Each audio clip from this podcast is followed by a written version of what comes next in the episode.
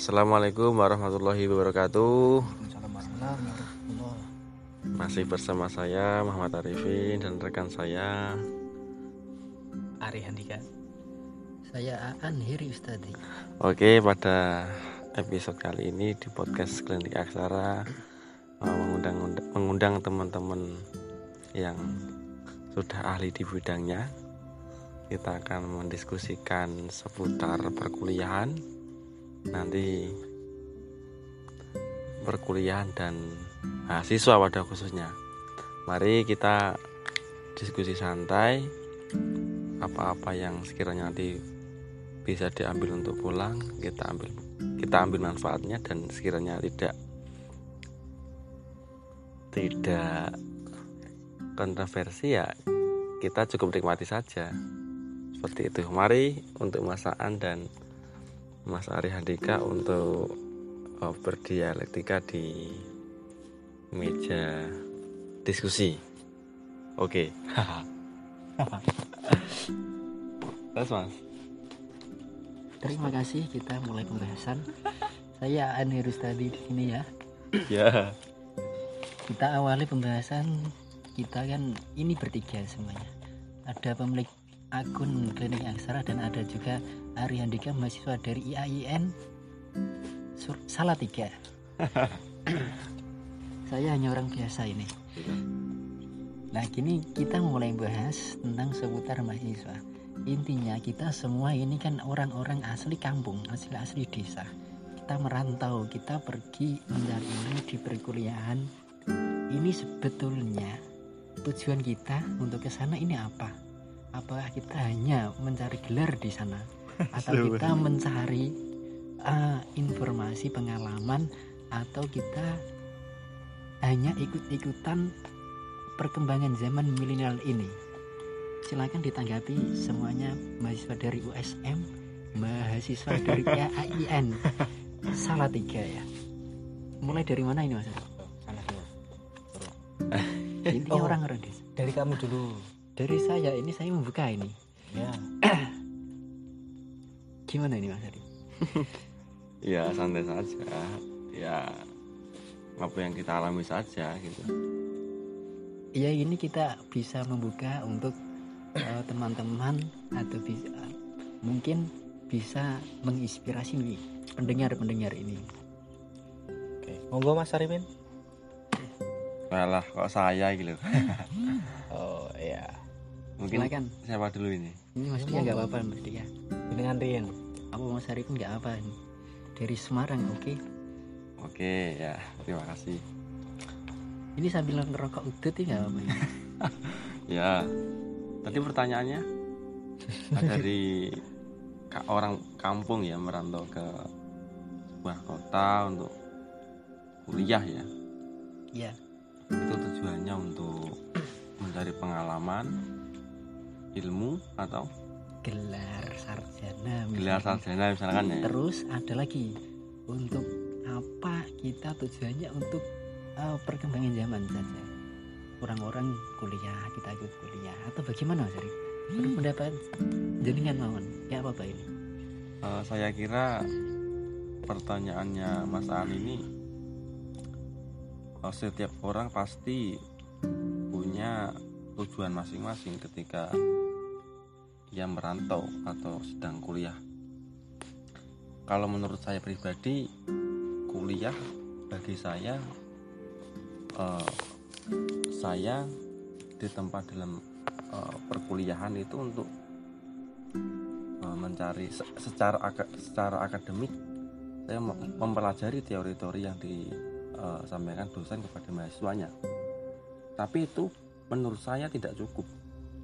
Karena apa karena saya kira teori di kampus itu hanya berkisar dalam kampus saja. Tetapi bagaimana skill kita pengalaman kita itu yang menentukan eh, kita akan lari ke mana setelah dunia kampus atau dalam arti dapat gelar seperti itu. Ya mungkin lebih saya simpulkan bahwasanya kuliah itu untuk kita menanam apa yang kita inginkan. Dalam arti kita misalkan fokus dalam jurusan ilmu komunikasi sastra PGMI filsafat dan lain sebagainya. Saya kira setiap orang punya harapan masing-masing terkait disiplin ilmunya masing-masing. Entah itu ke depan eh, eh, intinya gelar sarjana itu apakah menyelamatkan si orang-orang pembelajar itu? Ini belum belum tentu orang-orang tersebut bisa mengetahui takdir ke depannya kembali lagi tergantung kepada si individunya mau apa dulu selain kuliah apa apakah ingin cari narsis? Apakah ingin cari ilmu saja? Apakah apakah organisasi saja? Ini keputusan yang ditanggung kita sebagai mahasiswa. Seperti itu. Oke menarik. Ini bahwa masyarakat berpendapat kuliah itu tergantung pribadi masing-masing. Semua mempunyai tujuan masing-masing semua mempunyai kelebihan atau kemampuan masing-masing di bidang tertentu dan kita akan mengembangkan di kuliah. Tetapi di kuliah itu bukan saja hanya teori-teori. Ah. kita harus membekali eh, diri soft skill apa hard tuh skill. So, ya soft skill yang digeluti gitu. digeluti ya. Di kampus itu misalkan mel UKM atau kegiatan-kegiatan apa begitu mas Arif ya? Ya benar biar sekali. kita eh, bisa membenahi diri bisa membekali diri untuk masyarakat untuk kalangan luas. Tentunya khususnya untuk diri sendiri. Ya kita lanjut ke pendapatnya ini rekan kita Mas Ari Handika. Wah, mahasiswa dari IAIN Salatiga. Enggak usah seperti itu. Nggak apa ini ini ini nyano ini, Oke. bel- ini beliau orang filsuf ini. Eh, belum belum. Jurusan filosof ini ya. Belum belum. filsuf filsuf proses proses masih proses. Eh, mau jawaban yang sentimental sentimen tidak apa-apa atau yang frontal tidak apa-apa biasa-biasa saja? frontal Oh, frontal. Oh, Ya. radikal. ini ini anu ini kita fokuskan ke pembahasan sederhana saja biar para teman-teman pendengar ini bisa memahami Oke. bahasa-bahasa yang ringan itu Tadi pertanyaannya iya kita kan intinya tujuan ya. Nah, Oke. Tujuan saya kuliah pertama kalinya. Otomatis jika ada yang pertama kalinya pasti ada yang kedua dan ketiga dan seterusnya. ya Nah, tujuan saya pertama adalah mencari kesibukan. keren ini yuk lanjut Tapi tujuan kedua ketika saya sudah menjalani kesibukan di dalam perkuliahan. Eh, saya sadar bahwa kesibukan bila tak ada cinta di dalamnya pasti kita akan merasa tertekan untuk melakukannya. Nah, setelah itu tujuan saya adalah bagaimana saya harus bisa.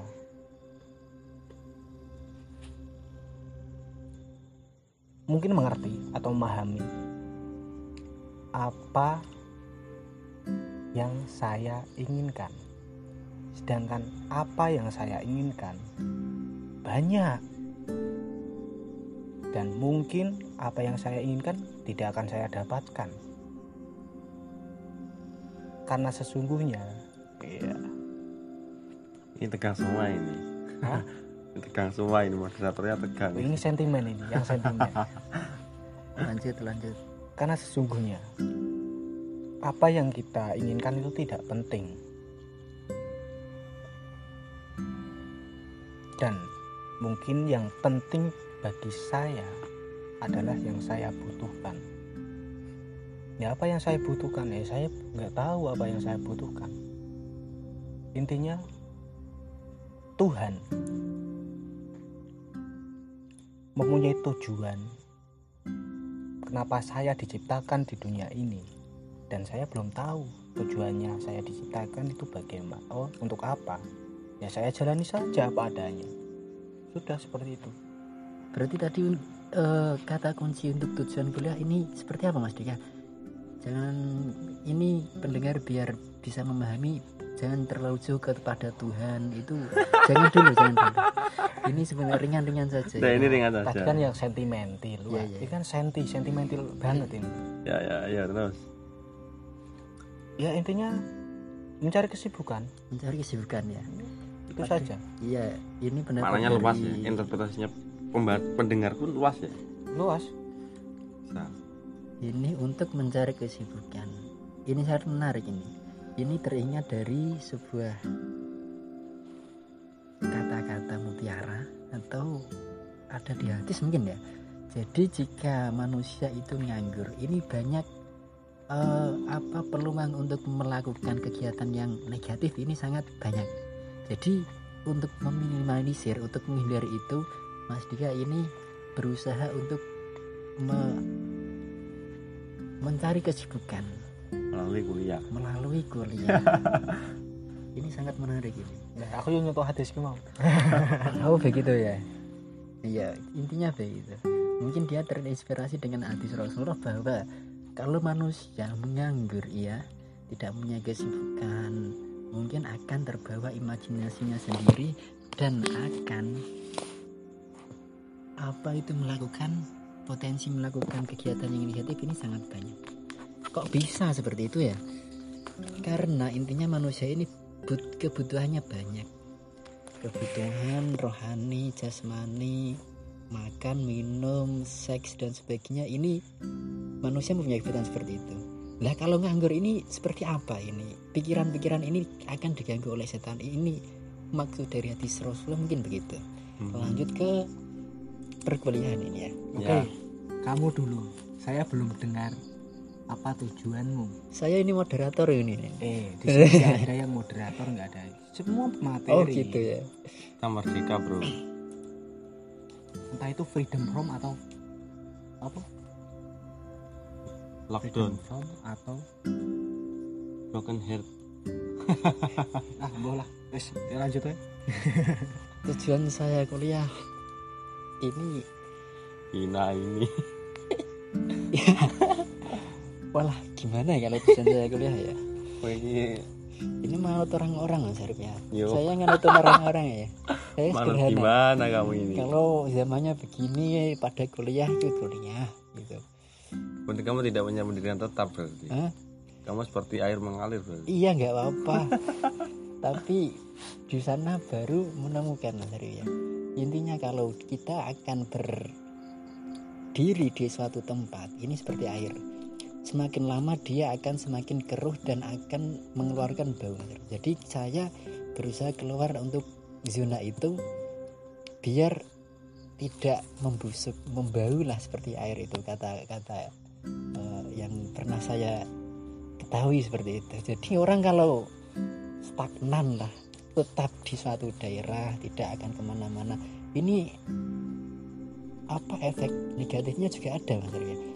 Seperti pemikirannya terlalu apa itu? Terlalu jumut lah. Jumut itu tidak akan berkembang. Terusan kita kalau akan keluar minimal lah kita akan menemukan kebahagiaan lebih. Kesedihan pun insya Allah akan hilang di situ. Selain itu juga tambahan-tambahan dari eh, keluar atau pada zaman Nabi itu hijrah itu di sana akan menemukan kehidupan baru pengalaman baru. Kita akan bisa membangun di sana. Seperti itulah. Jadi kalau pertama kalian atau saya ikut teman-teman wah pada kuliah ingin kuliah. Dikon kuliah ya kuliah. Mungkin ada apa ini ya? Efek positif lah.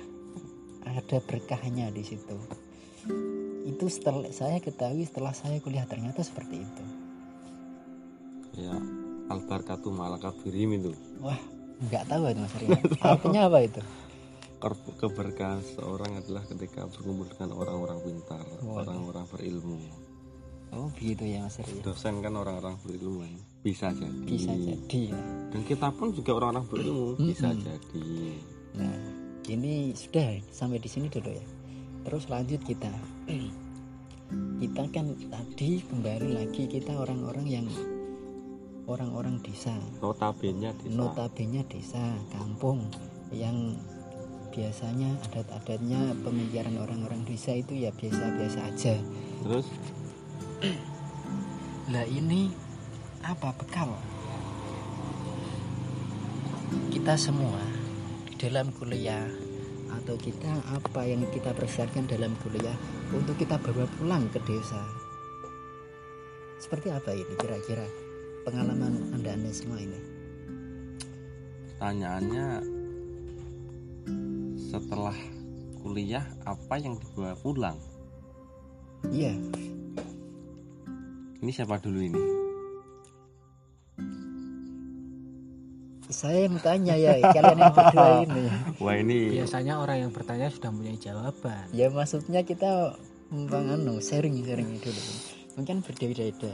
sebenarnya gini Ini sudah benar ini. belum Belum ya? Kira-kira begini ya. kalau menurut saya itu pokoknya deh eh, pokoknya ketika ketika Del, langsung kita memutuskan untuk eh, pergi atau kuliah di suatu daerah merantau ini ada faktor yang akan kita capai atau kita inginkan meskipun hasil itu kan nanti kan paling tidak kita dalam proses ini ber- berani mengalami dulu mengalami proses yang ada di lingkungan kampus. Kampus itu adalah masyarakat masyarakat kecil. Seperti itu. Terus kalau ekspek, ekspektasi kita eh, apa nih ketika kita nanti kita setelah kuliah mau jadi apa misalkan. Kan seperti itu kan. Katanya kan eh, orang yang kuliah itu adalah agent of change yang membawa perubahan seperti itu tapi saya kira perubahan bisa terjadi ini kita bentuk sejak dini mungkin. Detik ini kita mindset kita diubah. Apa ini? Kira-kira apa yang pas untuk kita persembahkan? Misalkan disiplin kita apa? Ya kita cobalah gali itu. Jangan muluk-muluk yang besar tetapi eh, efek kita yang sekiranya kita dekat dengan kita tuh apa kita persembahkan. Misalkan apa misalkan? ya misalkan kita dalam hal ini setiap eh, orang yang di kampus itu kan ikut organisasi ya. Organisasi entah itu BEM, UKM entah intra, ekstra kampus itu kan banyak hal yang diikuti kan. Nah itu bisa eh, ikut teater ikut rohis ikut lain dan lain sebagainya. Yaitu mungkin dalam kampus itu di sana dia belajar suatu manajemen suatu organisasi. Nah ketika permasalahan di kampung tidak ada ruang semacam itu kita sebagai orang yang tahu orang yang dirasa berpendidikan yang katanya berpendidikan. Ya kita mencoba untuk membuka ruang kecil bagaimana kita kondisikan dengan kampung ini kebutuhannya apa? Sesuai disiplin kita. Tidak jauh-jauh maksudnya kita tidak jauh-jauh amat seperti itu. Kita cukup apa yang kita miliki. Sesederhana itu sebenarnya. Sederhana itu ya.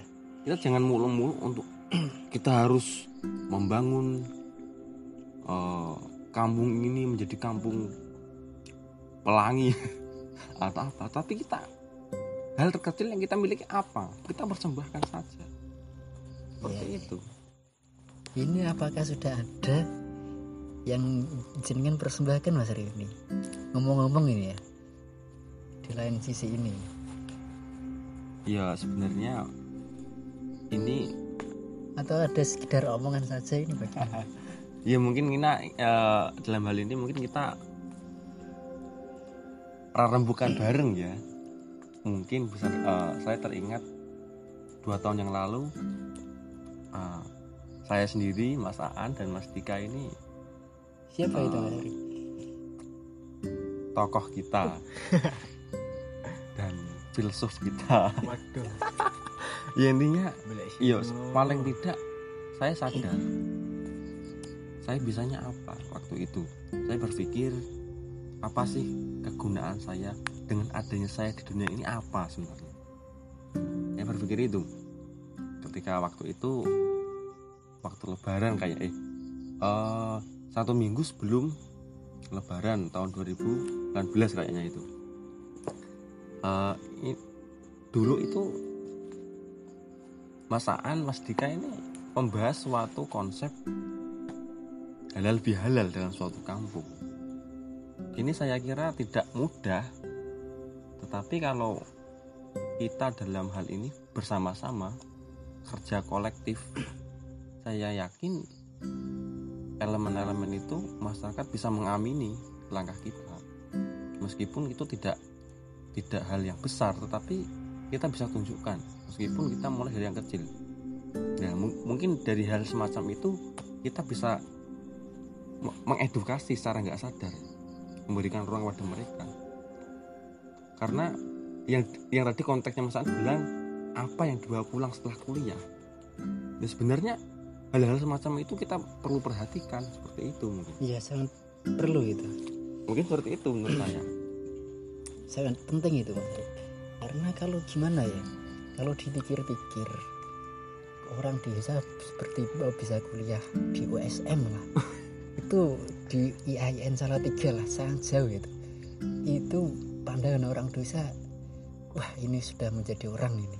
Tidak menjadi hewan ini sudah ini artinya orang yang manusia.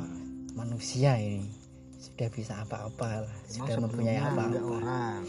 Nah ya makanya itu. Seperti itu. Jadi sebagai mahasiswa harus menyadari seperti itu ya. Kesadaran yang paling Kesadaran. utama. Kalau pulang berarti ya anggapan masyarakat itu bagaimana kita menyikapinya? Atau itu hanya sekedar anggapan? Atau itu benar-benar terjadi seperti itu. Kalau pandangan Mas Dika ini bagaimana ini? Nih. Oke oke terima kasih sahabat-sahabatku. Kalau saya Lanjut. Ini orang-orang teater ini keren ini. Ini Mas Dika ini. ah, jangan seperti itulah. Aku melambung tinggi nanti terjatuh sakit dan sakit Saya- hatiku. Ini sudah ha- habis tiga kopi ini. Ah, kalau saya sih apa yang dibawa? Pertama ya ini ini santai-santai saja, guyonan saja lah. Kalau ada yang bagus ya dibawa, kalau enggak tinggalkan saja. Lanjut. Ya, yang dibawa pulang kalau saya ya nyawa pertama nyawa kalau nggak kita nggak pulang bawa nyawa. Kita nggak bisa kasih apa-apa di desa. Artinya nyawa itu bagaimana? nyawa. Sebenarnya dirimu itu siapa? Maksudnya gini. Ada orang hidup tapi tak bernyawa. Mm-mm. ya kuwi wong linglung ngono kuwi. Ora mudeng piye karepe meh ngopo ra raro iya kan? Iya. Oke. ya ngono iku. Ya intine balik nggo nyawa. Ya kemau kalau sing di ngano Mas Arifin. Iso mu apa? Ya wis ngono kuwi. Nek dibu nek dibutuhke. Nek dibutuhke. Kalau yang penting kan apa yang dibutuhkan di desa. Oke. Yang dibutuhkan dulu. Karena itu apa ya apa, kebutuhan itu kan nah, relatif. kau tahu lah. Kebutuhan itu lebih diutamakan daripada keinginan. Iya. nah jadi apa yang dibutuhkan dulu? Oke. Kita bisa bantu apa? Kita bantu. Kita dibutuhkan tenaga kita? Ya oke. Ilmu kita? Oke.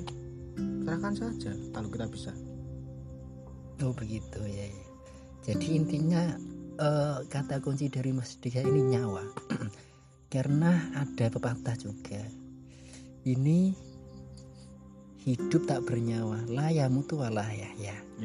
Tidak bermutu menghabiskan biaya. Tidak seperti itu sebenarnya. Plesetan tidak ya. tidak hidup tidak mati. Walaupun dia hidup itu seperti orang mati tidak ada gunanya. Ini sangat bahaya ini. Hidup seperti orang mati. Ini artinya orang yang tidak ada gunanya lain dengan pendapat filsuf yang satu ini. Ini hidup tapi juga apa? Memberi manfaat. Ini berarti menghadirkan nyawa di di suatu menghadirkan nyawa. Biar Ruh. suasana desa itu bisa hidup. Biar kerukunan ke masyarakat ini bisa guyup. Kita bisa menghadirkan apa? Kita yang dibutuhkan masyarakat itu apa? Kita suguhkan untuk mereka. Speechless speechless. Speechless.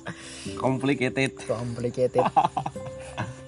Mantap Ini kira-kira mantap. eh tadi sudah mencair ya kira-kira. Ini kira-kira untuk masak masakan sendiri eh, yang saya kenal beliau ini adalah eh, seorang tokoh. Kampret. Kecil tapi. Nggak apa nanti nanti pada masanya akan besar. enggak enggak enggak Kira-kira enggak ada ya ada itu. seperti apa?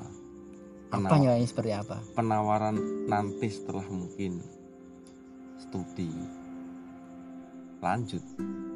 Mungkin kan mungkin misalnya penawaran apa maksudnya ini? Penawaran bingung untuk masyarakat kan kalau Iya. mungkin kalau mungkin misalnya lanjut apa yang dibawa pulang tadi kak? Kan pertanyaanmu sendiri. Otomatis kamu sudah punya jawaban. Iya, gimana ya? ini aduh menipu saya ini ini teman-teman saya ini. Sangat kamu yang menipu kami kami semua. Kau yang beri jawaban. Eh, jauh-jauhin. kau yang beri pertanyaan. Ya kita, bagaimana kita gimana ya? Kalau suatu pandangan masyarakat terhadap kita positif kita ya harus menghadirkan yang positif juga. Hmm. bagaimana Seperti, kalau tidak seperti hal contoh ya misalkan seperti itu kita husnudan saja. kita mulai harus sederhana dari perilaku kita. Kita harus mencontohkan lah intinya seri ya. Iya, Contoh konkret mencontohkan memberikan tauladan. Kalau bahasanya itu suatu hasanah. Ini gak ada nih suatu hasanah di sini. Eh. Ada? Yang kundeng. Yang namanya suatu hasanah? Ini ada hadisnya kayaknya jadi kita sederhana kita memberikan contoh yang baik. Karena apa? Perilaku kita ini disorot gitu. selalu disorot selalu dilihat oleh masyarakat. Perilaku buruk mungkin masyarakat tidak eh, tidak contoh tapi mungkin ada yang menggeremeng itu. Menggeremeng itu apa mas? Menggerundeli. Gerundeli merasani. Menyocoti. Nah, itu. Ini harus kita memberikan contoh yang baik. Kalau bisa ya kita, ya intinya memberi contoh lah. contoh ya. Mm-mm, memberi contoh dulu. Kita beri contoh untuk adik-adik kita, untuk generasi-generasi. Walaupun kadang di desa ada perilaku yang positif, kita yang negatif mungkin ya kita sebisa mungkin untuk gimana ya melebur tidak melebur ya gimana Zarif? Eh, memantaskan diri. Memantaskan diri. Apakah kita kalau bisa tidak ikutlah tidak melebur tapi kita bagaimana untuk mencikapi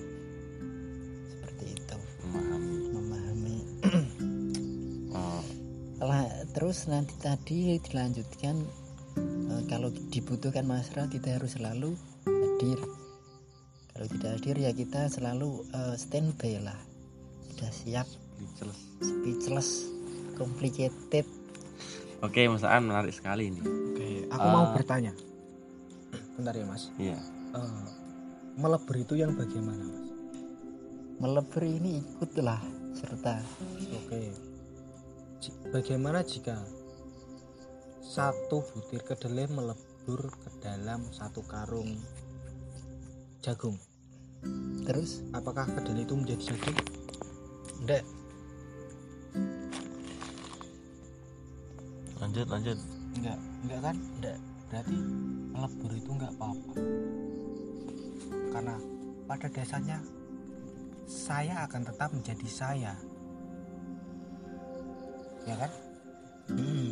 oke. Berarti kan saya nggak jadi mereka. Ya saya tetap jadi saya. Tidak saya tidak tidak anu mereka dan saya tidak. Kan ada perilaku positif dan negatif. Kita kalau bisa jangan melebur yang seperti perilaku mereka. Tapi kita ya sebagai makhluk sosial kita serawung. Tapi kita harus membatasi eh, membentengi diri seperti itu loh oke. Tadi misalkan kan bilang bahasanya melebur ya? Enggak kita memberikan contoh saja. Ini sudah mungkin sudah cukup lah untuk mereka. Hmm, tapi mungkin kalau dibutuhkan lebih dari itu kita harus Siap. standby siap. Kuda-kuda siap gitu ya? Oke ini mungkin saya akan eh, sedikit lebih mengarahkan ya terkait persoalan tadi perkuliahan ya mungkin pengalaman dari mas-mas yang ada di sini kira-kira nih setelah sebelum kuliah dan ketika sudah menginjakkan kaki di perkuliahan ini apa sih perbedaannya? Mungkin pola pikir kita sedikit berbeda dari dulu ketika kita belum kuliah. Ini mungkin eh, dari Mas Dika dulu ini kira-kira. Mungkin setelah sebelum kuliah dan sesudah kuliah apa sih yang dirasakan di dalam perkuliahan seperti apa? Seperti itu. Wih, aku digarap neng. Hei, lanjut oh, apa tadi? Se- sebelum kuliah dan sesudah kuliah apa yang dirasakan di di kampus ini? Yang di sana itu Oh, perbedaannya ya. Iya. Yang mana perbedaan antara sebelum dan sudah before Iya. after? siap. Perbedaannya sih, saya sendiri juga entah itu tidak merasakan atau belum merasakan. Hmm.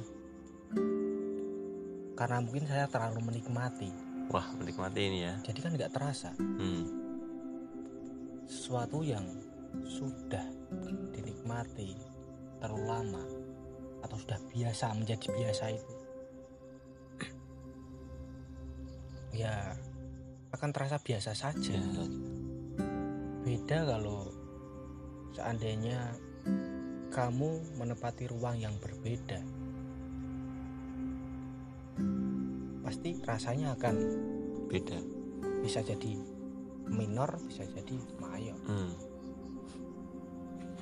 Kalau saya perbedaannya ya belum saya rasakan. Belum.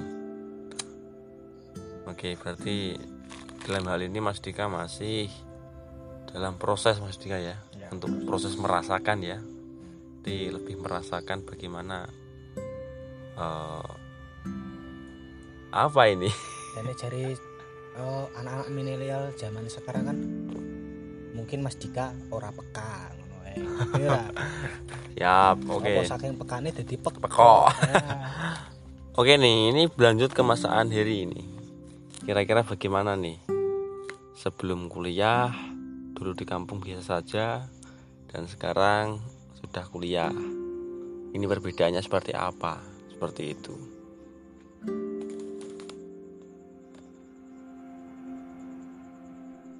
Ini oh, diam ini gimana ini? bingung mas Aryo ya perbedaannya terletak perbedaan apa maksudnya ini mikir apa ya? Pemikiran toh. pemikiran ini apa masih biasa seperti pemikiran orang desa kalau mungkin kalau di kul- perkuliahan ini mungkin ag- agak diarahkan lah pemikirannya ke lebih ke kalau di kuliahan ada diskusi mungkin bisa Pola pikir lah. Nah diskusi lah di situ kita berusaha agak kri- dituntut agak kritis seperti itu. Mungkin agak apa agak bertambah sidik-sidik lah. Gede-gede pola kekritisan itu. Iya tumbuh gitu ya. Intinya kan gitu kalau kuliah kita pengalaman juga ada di situ mungkin ada pengalaman juga. Intinya kan tumbuh ya tumbuh dan berkembang ya berkembang. Seperti itu ya tumbuh dan berkembang berarti. Kritisan ini mas. Maksudnya gimana ini? Berarti kritis itu eh, bisa menyikapi suatu permasalahan yang ada kan berarti? Hmm, nah itu persoalan misalkan tugas dari dosen misalkan ya. Mm-mm. kita disuruh menganalisis suatu fenomena, eh, fenomena. Berarti itu harus kita harus kritis gitu ya? Iya jadi eh, manfaat dari itu kita bisa kritis, kita bisa menyikapi suatu peristiwa, suatu masalah. Jika dihadapi kita dihadapi suatu permasalahan secara tiba-tiba atau secara eh, berkala, ini mungkin kita bisa menghadapinya eh, sudah bis, apa sudah dibentengi dengan pola kritis yang dibangun sejak kuliah seperti itu. Mungkin ini bisa diterapkan di desa. Mungkin kalau ada masalah seperti apa kekritisan itu kita bisa bawa. Tapi kan intinya kalau kuliah itu kan eh, apa ya tidak cenderung skeptis. Ah, kok skeptis ini mas? Pragmatis? Enggak. Enggak apa? Bisa masih bisa meleb- maksudnya bisa apa ya? Bisa melebur. Melebur mas. Tidak terlalu individual. kaku lah Alah, ini kekakuan kekakuan ini harus kita patahkan Hmm. karena kekakuan kekua- kekakuan itu bisa menyebabkan perpecahan Hmm. bisa menyebabkan pertengkaran dan bisa mengakibatkan permusuhan juga jadi perkuliahan itu bisa eh, dalam ke- membangun kekristisasi ini ini intinya kita kita bawa untuk menciptakan suatu atau mengatasi masalah-masalah tertentu biar masalah-masalah itu tidak berlanjut tidak gampang teratasi seperti itu Hmm. Oh, berarti yang saya tangkap begini. berarti eh, perbedaan before after itu mungkin ke pengambilan keputusan mungkin.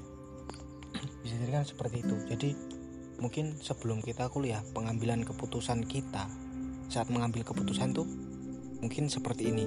Nah, pas di dalam perkuliahan kita diajari bagaimana kita berpikir kritis, terus bagaimana ya ilmu-ilmu lah otomatis dalam saat kita memutuskan sesuatu pasti juga akan berbeda dengan Mhm. sebelumnya Hmm. ya Berarti, betul berarti ada eh, penambahan ya.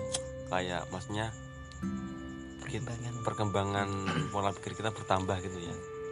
Karena di kampus itu kan kita dituntut untuk tadi yang dikatakan Mas An kritis bisa apa memahami dan menyimpulkan dalam suatu permasalahan. Oke ini menarik sekali. Selain itu eh, dalam menyikapi permasalahan sosial di kampung misalkan. Ini yang sangat dikhawatirkan bahwasanya ketika generasi-generasi kita di kampung. Ini kan ya maaf ngomong kadang eh, mengabaikan aturan dalam dalam hal ini etika dalam di kampung kan. Bahwasanya eh, orang atau anak kecil itu kan seharusnya dididik untuk bisa menjadi yang baik.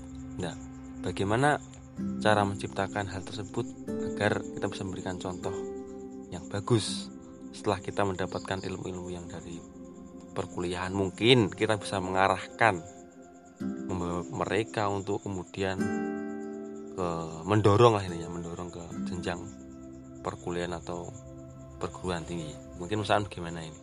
Sampean dulu nggak apa ini kok bisa pertanyaan seperti itu ini ada masalah apa mas Rina? Oh, ya, ya mungkin melihat fenomena saja sih ya. Jadi, ya mungkin tidak semua orang eh, bisa mencapai ke perguruan tinggi. Nah ini perlu ada motivasi. Nah, bagaimana kita mencari energi motivasi ini untuk kita telurkan pada mereka. Mungkin ini tantangannya seperti itu. Karena kan kita mungkin sedikit tahu kan. Meskipun belum penuh, kita mungkin sedikit tahu. Iya. Lah, ketika motivasi itu mungkin apa sih yang yang yang mungkin akan ditampilkan ketika melihat dewasa ini anak-anak kecil sudah ke- kehilangan apa kendalinya dan ya maaf ngomong ketika puasa puasa minum es degan di di apa? Di pinggir jalan. Di pinggir jalan ini kan perlu adanya motivasi sebenarnya. Dia tidak salah. Perlu adanya motivasi. Mungkin bagaimana ini? Ini guyon saja gitu. Ini namanya forum teng teng cerit. Tengok-tengok cerita. Oh, ya ojo sing aneh-aneh. Eh, bagaimana cara memotivasi? Pasti setiap orang hmm, memerlukan motivasi yang berbeda. Ya dan Mas Arifin tadi Mas Arifin tadi eh, saya mendengar kata mungkin kata baik agar eh, menjadi baik kan seperti itu. Hmm, yang saya tangkap sebaik apa pun kita wadah tegang ini serius ini Oke. Sebaik apa pun kita, kita tidak akan bisa baik kepada semua orang. hmm, Ya intinya selera lah. sekadarnya Ya hampir sama dengan suatu kebenaran. Mungkin kebenaran menurutku belum tentu itu adalah kebenaran menurut Mas Arifin. hmm, sudut Eh, pandang berarti ya Ya sudut pandang itulah. Baik itu yang bagaimana dan yang buruk itu yang bagaimana. Yang tidak baik itu yang bagaimana seperti itu. Ya. Intinya kita apa ya? Eh yo intinya randolimi wong wae. Oke siap Randolimi wong ora ngrugeke wong. Wis ku apik wis. gitu aja nanti. Nek iso malah nganu. Oh, apa ya? Ya aku mau lah, ya orang dulu wong ya ya kuwi mesti sing ana sing luwih eneh. Ya penting kuwi sik, ya ora? Bertahap kan. Untuk ora Fase. dolimi wong. Ya koyo umpamane poso-poso. Aku ngombe es degan ning pinggir jalan nglewati wong do mulai apa? Wong go kok salah mulai roh aku udah ngiler to. Ya aku otomatis sing nganu wong kan. Jancuk kan. Nah, dia kan juga kita kan juga harus menjaga menjaga apa ya? Eh mungkin bisa jadi nama baik kita. Hmm. menjaga perasaan orang menjaga perasaan itu sangat sulit bro. Jika tidak diri kita yang tersakiti pasti orang lain yang tersakiti. sulit itu. Ya ini jogo awakmu dewi eh jogo wong. Nah iso ya awakmu ikut jogo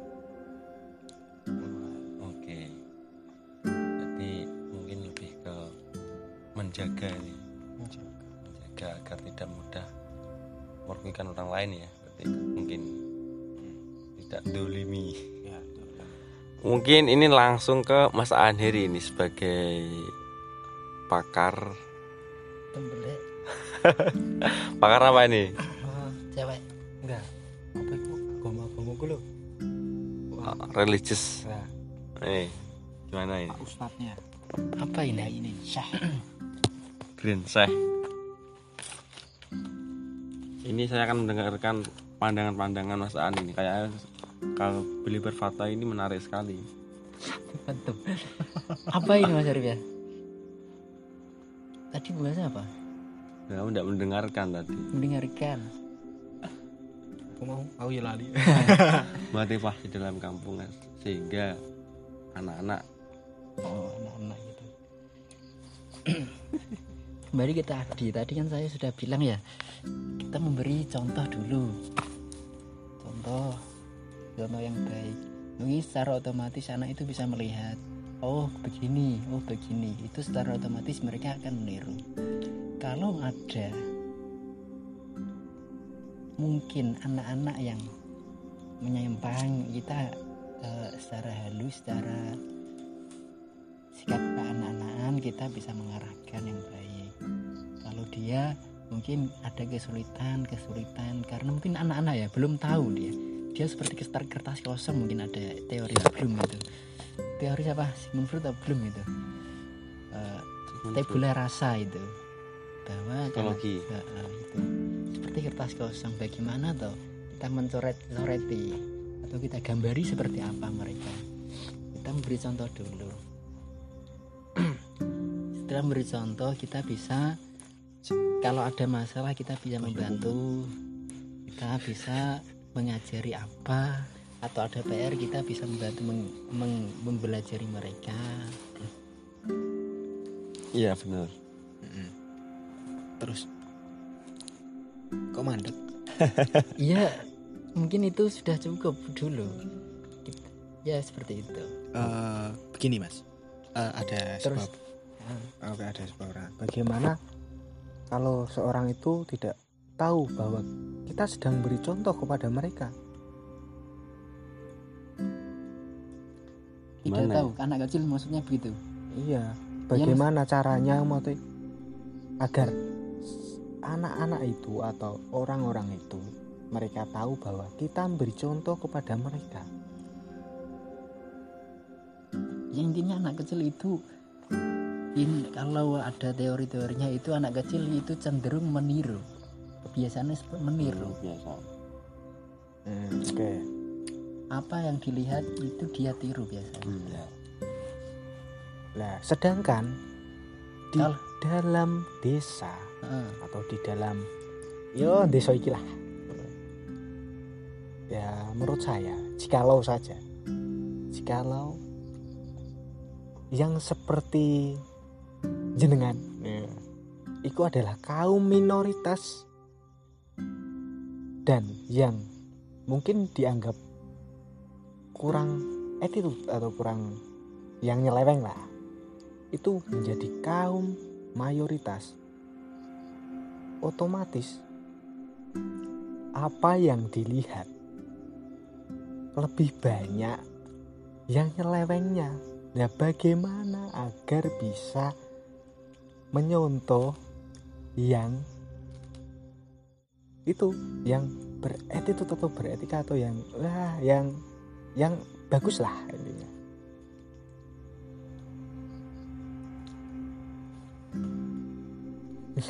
sedih senak ini terdiam kayaknya ngopi dulu ini ya Mas Hari gimana Hari? Hmm. monggo monggo tanggapi kan kita melihat situasi tak kahanan Ya gini. Kita sebisa mungkin memang kalau keadaannya seperti itu memang sulit ya. Kalau bisa setidaknya kita bisa membentengi diri dulu untuk tidak bisa mengalir atau mengikuti mereka. Kita eh, jaga diri dulu, bentengi diri dulu. Kalau itu sudah cukup, kita dari keluarga, dari teman-teman dekat, dari tangga, mungkin setelah itu bisa memberikan yang lain, memberikan contoh yang lain. Seperti itu. Tapi memang semua tidak itu tidak bisa baik. Ada yang buruk, ada yang baik juga. Di mana pun ini seperti itu. Jadi strata sosial ini kan kehidupan nyata. Kalau di desa sudah sudah nyata. Ini strata sosial sudah berbeda-beda.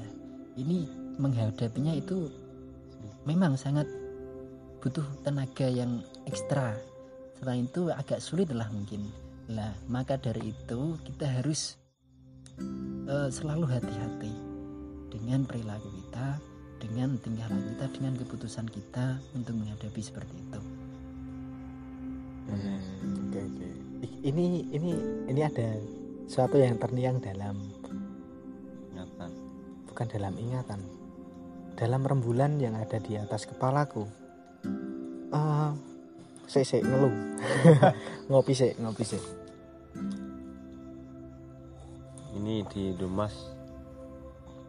Serah lur aman terkendali.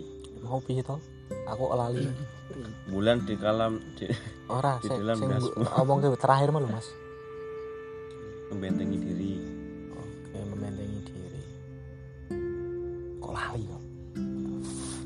nguyuh aku masalahnya. Ya selanjutnya sih tak nguyuh sih kenapa sejam mungkin harapan-harapan masaan ini apa nih untuk eh, persembahan untuk kampung halaman? Misalkan masaan kan nanti sudah lulus ini sudah lulus ya? Sudah lulus sarjana dari Yay- Yayan Kudus mungkin. Apa sih persembahan yang nanti jika pun nanti berkeluarga di, berkeluarga di kampung? Dan mungkin misi apa nanti misalnya yang ingin diterapkan? Seperti itu. Misi-misi sosial apa yang kira-kira patut dan layak untuk diterapkan? Seperti. Sebetulnya orang-orang desa itu sangat sederhana dan kita tentunya mengharapkan daun di desa itu sangat asik, sangat guyup, sangat rukun. Kita kalau seperti itu kita ya sudah bahagia saja di desa. Sangat membantu sesama, sangat gampang tolong menolong, sangat ikhlas. Itu sangat menarik di desa sebetulnya, sangat nyaman di desa. Tapi untuk selanjutnya kita ya juga mengharapkan yang lebih baik. Biar suatu peradaban di desa ini eh, tidak ketinggalan jauh juga dengan eh, masyarakat yang lain atau peradaban yang lain. Kita bisa mengikuti juga tapi juga kita tentunya mengharapkan yang baik yang baik-baik itu Oke. Mungkin ini tadi melebar dan menarik sekali pembahasan terkait tentang eh, pelaku eh, intelektual kampung. Jangan seperti itu Mas Arif ya. Jadi kita kalau jangan dur-dur itu. Lah ya kan bisa benar. mengakibatkan sombong itu. Lo kan benar. Katanya begitu. Loh, kita kan baru belajar kesombongan Berarti kan benar. Iya maksudnya kalau seperti itu kan kita harus nganu. Saya sudah bilang tadi kita harus selalu hati-hati karena pandangan masyarakat itu senu sensitif itu kalau Oh, itu. Hati-hati, sangat hati-hati. Nah, maka dari itu, dari kesensitifan itu ada sesuatu yang harus kita picu. Nah, karena masyarakat itu sensitif, kita buat gerah saja mereka. Oke, mungkin dari ketiga orang ini mempunyai skenario yang berbeda dalam penulisan. Ya, itulah maksudnya skenario atau cara yang berbeda. Jalan sunyi masing-masing gitu ya. Oke, nah mari kita gabungkan ke skenario kita dan aku menjadi peran antagonis, protagonis dan tritagonis. Dan kita menjadi satu dalam skenario itu. Nah, tapi dengan perannya masing-masing. Mungkin saya yang menjadi antagonis siar atau dakwah dengan cara antagonis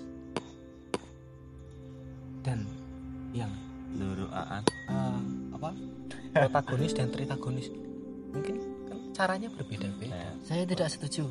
oke. Ya nggak apa-apa. Ya ini. Apa ini? Gini, Kenapa tidak setuju? mana? Kan seperti iya. seperti gini loh. Kalau kita belum menjelajahi dunianya kita Tak belum tahu. Kenapa orang itu seperti itu? Ya kan? Ya. kalau orang antagonis oke. Aku orang oh aku orang radikal liberal. Misalnya bebas oke siap Nah, aku masuk dulu saja dunianya. Lalu ku cari kenapa dia memilih dunia itu atau kenapa dia melakukan seperti itu. Ketika saya tahu penyebabnya, ya udah, berarti saya tahu solusinya. ya Nah, kita geret alon-alon, ya. Lalu saya serahkan kepada yang antara apa protagonis atau tritagonis yang konsepnya itu cocok dengan dia. Wah ini sangat berbeda dengan tadi ini. proporsional gitu ya Tadi kan idealis kan. tadi berbeda itu ini berbalik arah ini kalau gini. Kalau ngomongnya begini ya berbalik arah. Tidak tidak seperti itu. Gimana? Ya Tadi kita ter- tidak seperti itu. Gimana Hariman? Lanjutkan atau kita selesaikan saja ini. Loh, tadi gimana saya? Sudah hampir satu jam ini. Gimana? tidak bisa gimana? ini harus diselesaikan Ini memanas dulu. bu, memanas. Ya, tadi saya gimana?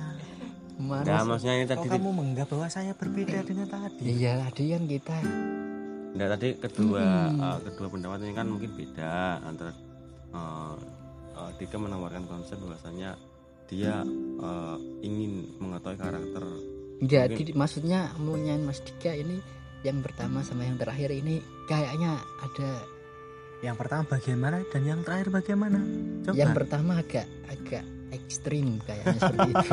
ya, yang pertama bagaimana? ya agak ekstrim. Ekstrimnya yang bagaimana? Yang mana? Yang Coba dijelaskan. ya maksudnya kan gitu intinya. Biar saya paham. Yang gini, mungkin yang saya menangai, mungkin gini ya. mungkin Mas Dika itu karena eh, Mas Dika kan lebih karakternya kan mungkin lebih kependekatan. mendekatan. Dia memasuki ruang-ruang tersebut meskipun dalam hal tersebut dia kondisinya belum bisa baik misalkan Mas ya.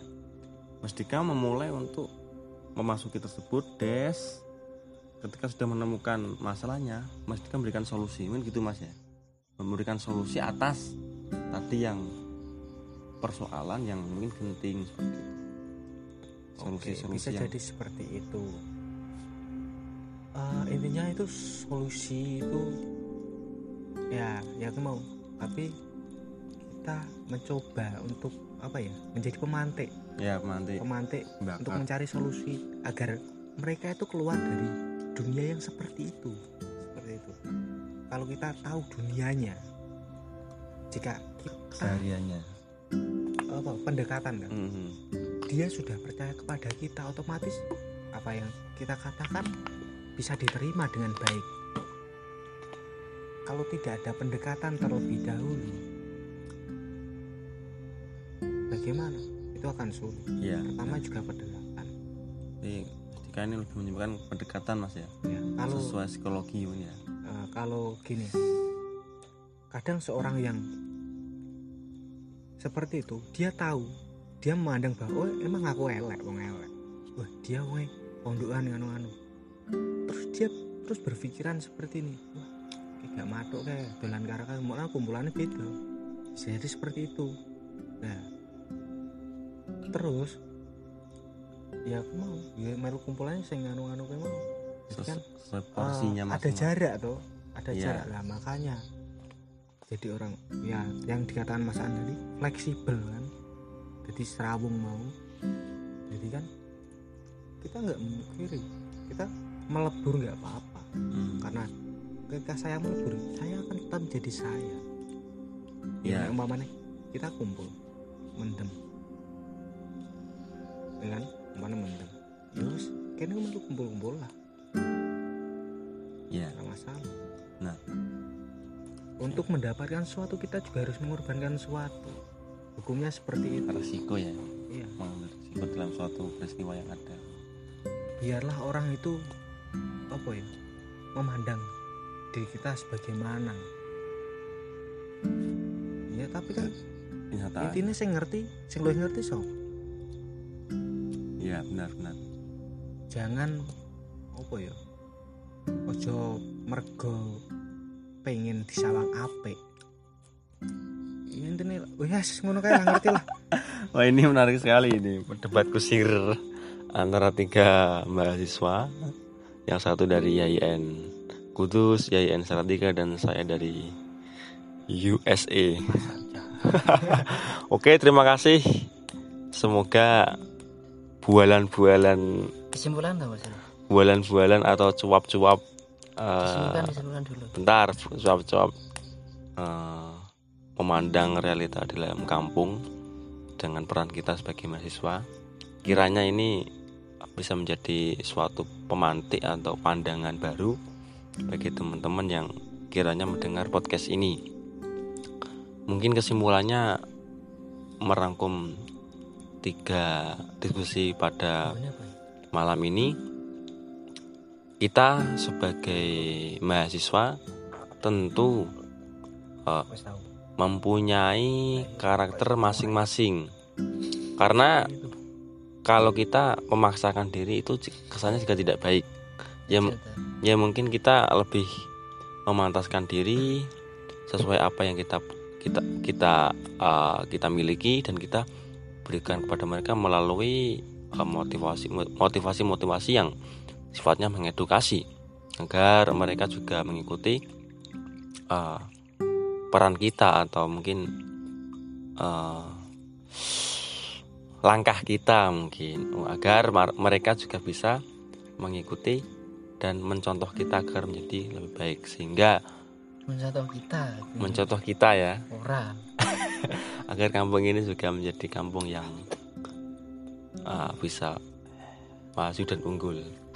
Oke, terima kasih Mas Dika atas uh, tampungan ilmunya. Oke, terima kasih juga Mas Aan. Yang tapi ini ada kita- ditegaskan lagi ya. Ya apa? selain kita dia belajar itu kita bisa belajar juga pada mereka juga Mas. Hmm. itu perlu kita sadari juga